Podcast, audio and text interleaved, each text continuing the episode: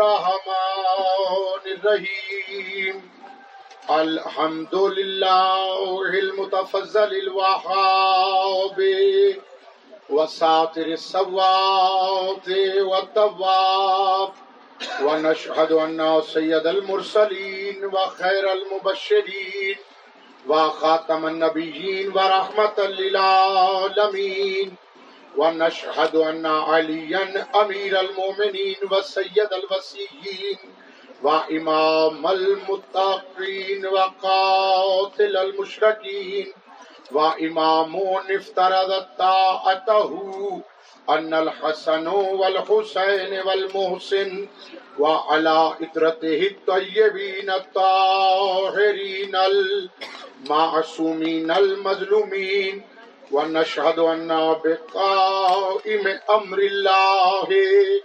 وبقية الله خير لكم إن كنتم مؤمنين. واللعنة دائما على أعداء ولاية أمير المؤمنين. وأنكر بولاية أمير المؤمنين. وأشرك بولاية أمير المؤمنين. وأقصر بولاية أمير المؤمنين. أما بعد، فقد قال الله تبارك وتعالى في كتابه المجيد وفرقانه الحميد، وهو أصدق القائلين وقوله الحق، يعرف المجرمون بسيماهم ويوخذ بالنواصي والإقدام، فبأي آلاء ربكما تكذبان؟ صلوات بابا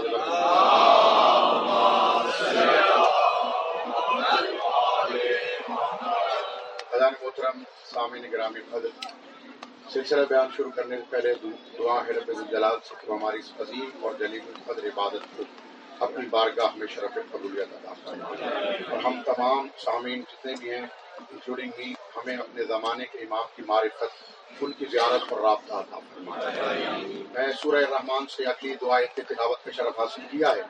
آج آپ کے پاکیزہ ذہنوں کی نظر یہ جملے کرنے ہیں کہ رحمان اور رحیم میں فرق ہے۔ بس میں نے گفتگو شروع کر دی، تمام کی تمام آپ کی نظریں میرے چہرے پہ گڑی ہونی چاہیے تو مجھے پتا ہوگا اور مجھے پتا چل جاتا ہے کہ کون صرف یہاں سے سن رہا ہے کون یہاں سے سن رہا ہے؟ بسم اللہ۔ مولا جس کو ممبر ادا کرتے ہیں اسی شعور ادا کرتے ہیں۔ رحمان اور رحیم میں فرق ہے۔ رحمان اسے کہتے ہیں کہ جو مومن پہ بھی کرم کر دے کافر پہ بھی کرم کر دے۔ اور رحیم اسے کہتے ہیں جو صرف اور صرف مومن پہ کرم کرے۔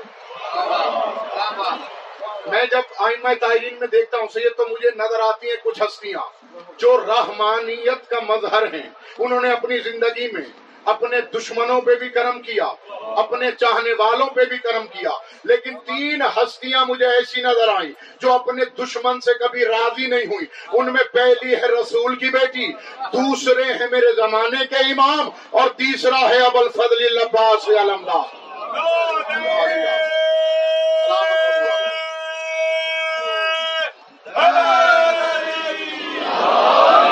یا علی یا علی آیت کہہ رہی ہے کہ کچھ لوگ ہیں کہ جن کو پیشانی کے بالوں سے اور قدموں سے پکڑ کر ان مجرموں کو سزا دی جائے گی۔ پھر کہا کہ فب ربی کو ماتو زبان بندے نے سوال کیا میرے مولا سے کہ مولا، کیا اللہ پیشانی کے بالوں اور قدموں سے پکڑے گا۔ مولا نے فرمایا، یہ آیت ہے ہمارے قائم کے لیے ہے۔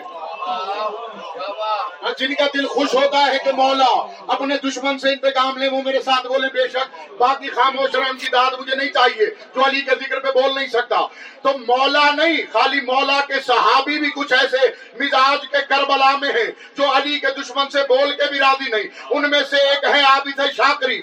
جب مولا نے لڑنے کے لیے بھیجا تو جملے یہ ہیں کہ انہوں نے خود رجز خانی نہیں کی۔ عرب کا قانون ہے کہ جو لڑنے جائے گا، وہ خود بتائے گا کہ میں کتنا بہادر ہوں۔ لیکن آپ اسے شاکری نے اپنے غلام سے کہا، تو بتا کہ میں کون ہوں۔ جب غلام نے تعارف کرایا، امام حسین نے خیمے سے کہا، اے عابس تو نے تو عرب کا دستور بدل دیا۔ تو کیوں خود نہیں بتاتا؟ کہ میں کون ہوں؟ اس نے کہا، مولا، میں تیرے دشمن سے بولنا ہی نہیں چاہتا۔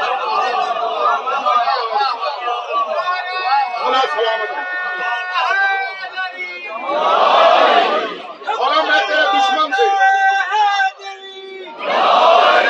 اور یہ وہ جملے ہیں، ان پہ صرف وہی بولے گا جو مولا کے دشمن سے راضی نہیں ہے۔ جس کو یہ بات بری لگے، وہ بے شک خاموش رہے۔ کیا کہتے ہیں عابد جاکری مولا، میں تیرے دشمن سے بات ہی نہیں کرنا چاہتا۔ دوسرے جملے ہیں جناب حر ابن یزید الریاہی کے۔ یہ جملے ان کے ایسے ہوتے تھے کہ اپنے دشمن پر تعین و پھر رمحین بن کے گرتے تھے۔ یعنی دو دو نیزوں کی نوکے بن کے گرتے تھے۔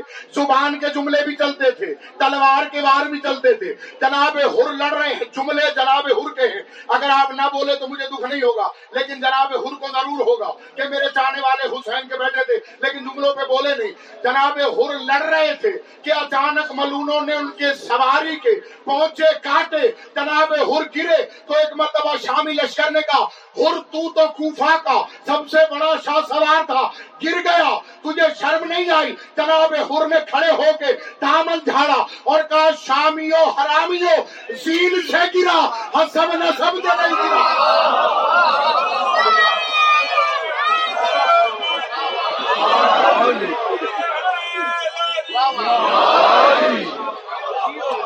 جناب اور کہتے ہیں شامیوں میں تین سے ہی گرا ہوں، تمہاری طرح حسم نصب کا ہلکا نہیں، تیسرے جملے ہیں سرکار کے۔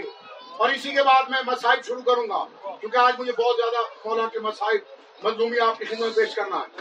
سرکار عباس کے جملے کیا ہیں؟ اگر تو آپ نے سنا جملہ اچھا تو میں دیکھوں گا کہ آگے دو چار جملے اور کہوں۔ ورنہ یہیں پہ سمیٹ لوں گا میں۔ سرکار جب خطبہ دینے کے لیے آئے دیکھنا، اب سرکار عباس وہ ہیں جو نو لاکھ کے لشکر کو اپنی آنکھوں کے زور پہ روکے ہوئے ہیں۔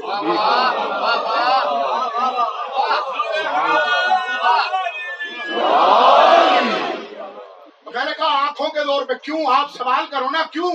کیونکہ عباس ہیں این اللہ کا نور این اللہ کے نور کو ایسا ہونا چاہیے، ایسی حیبت ہو کہ نو لاکھ کے لشکر کی ضرورت نہ ہو کے آگے بڑھے۔ جب سرکار آئے خطبہ دینے سے پہلے، ایک مرتبہ شمر ملون آگے بڑھا۔ آگے بڑھ کے کہتا ہے، عباس، ہم تجھے امان دیتے ہیں۔ تو ہماری طرف لوٹا، ہماری طرف آ جا۔ حسین کو چھوڑ دے، تاریخ میں جملے بڑے شد و مت سے عربی کتابوں میں، اردو کتابوں میں لکھے ہوئے ہیں۔ میرے سرکار نے یہ جملے سنے۔ اللہ جانے اللہ جانے۔ قیامت کی قیامت نے۔ یہ جملے کیسے سنے ہوں گے؟ ایک مرتبہ رکابوں پہ زور دے کے علی کی جوانی کھڑی ہوئی۔ میرے مولا نے کہا اور یبن دئی آؤ بدل القرآن بھی سب اور شمر جس کے دعوے دار کئی باپ ہیں تو چاہتا ہے تو چاہتا ہے کہ میں تجھے قرآن دے دوں خود گالی لے لوں۔